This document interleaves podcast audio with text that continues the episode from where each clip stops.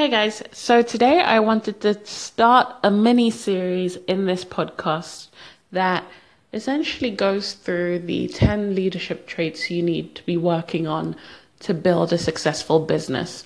I've written a few blog posts in the past that, that include leadership, and actually, there is one up there right now that is specifically about leadership.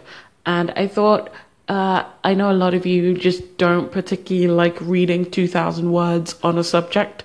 So, this is going to be a good space to kind of break that stuff down even more and just kind of give it to you in a, in a way that you like. Because that's part of coaching as well. You kind of have to provide information in the best way possible for the audience that you're serving. And you guys are my audience. I hope you're okay with that. So, the first leadership trait that we're covering is confidence. You have to be confident in your vision.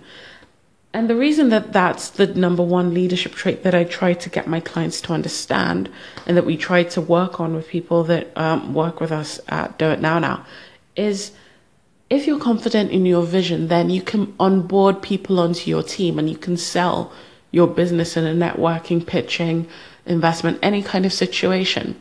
Because when you're confident in your vision and you know the problem that you're trying to solve and you know the world you're trying to create with your business, you energize yourself as well as the people around you to buy into what you're doing.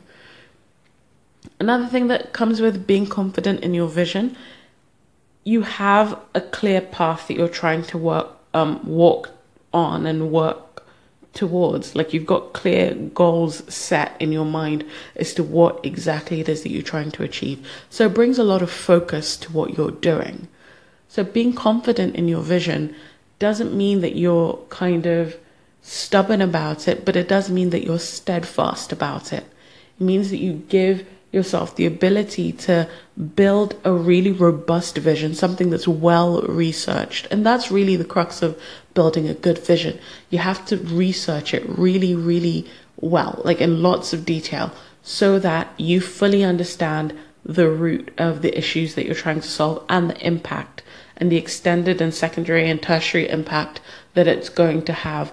So, if your vision is like ours, so at Do It Now Now, our vision is to create a world in which every African person on the continent and off the continent has access to tools and resources that will help them build businesses that contribute to the development of African communities. So, when we're looking at anything that we're doing, it's how far does what we're doing right now contribute to the fruition of that vision? And mind you, that vision that I just stated is a sentence, whereas the vision that we've actually got is about two pages long. And you kind of read through that as often as you can so that you stay on the right path. Because there are many opportunities that will come your way if you're talented at something and if you have a reasonable amount of influence over a group of people. There are companies that will um, that will come to you and say, "Do you think we could work together on this or that?" And if it doesn't fit the vision, you have to be strong enough to say, "No, I'm confident that we are going to build a business that solves this problem and works towards this vision."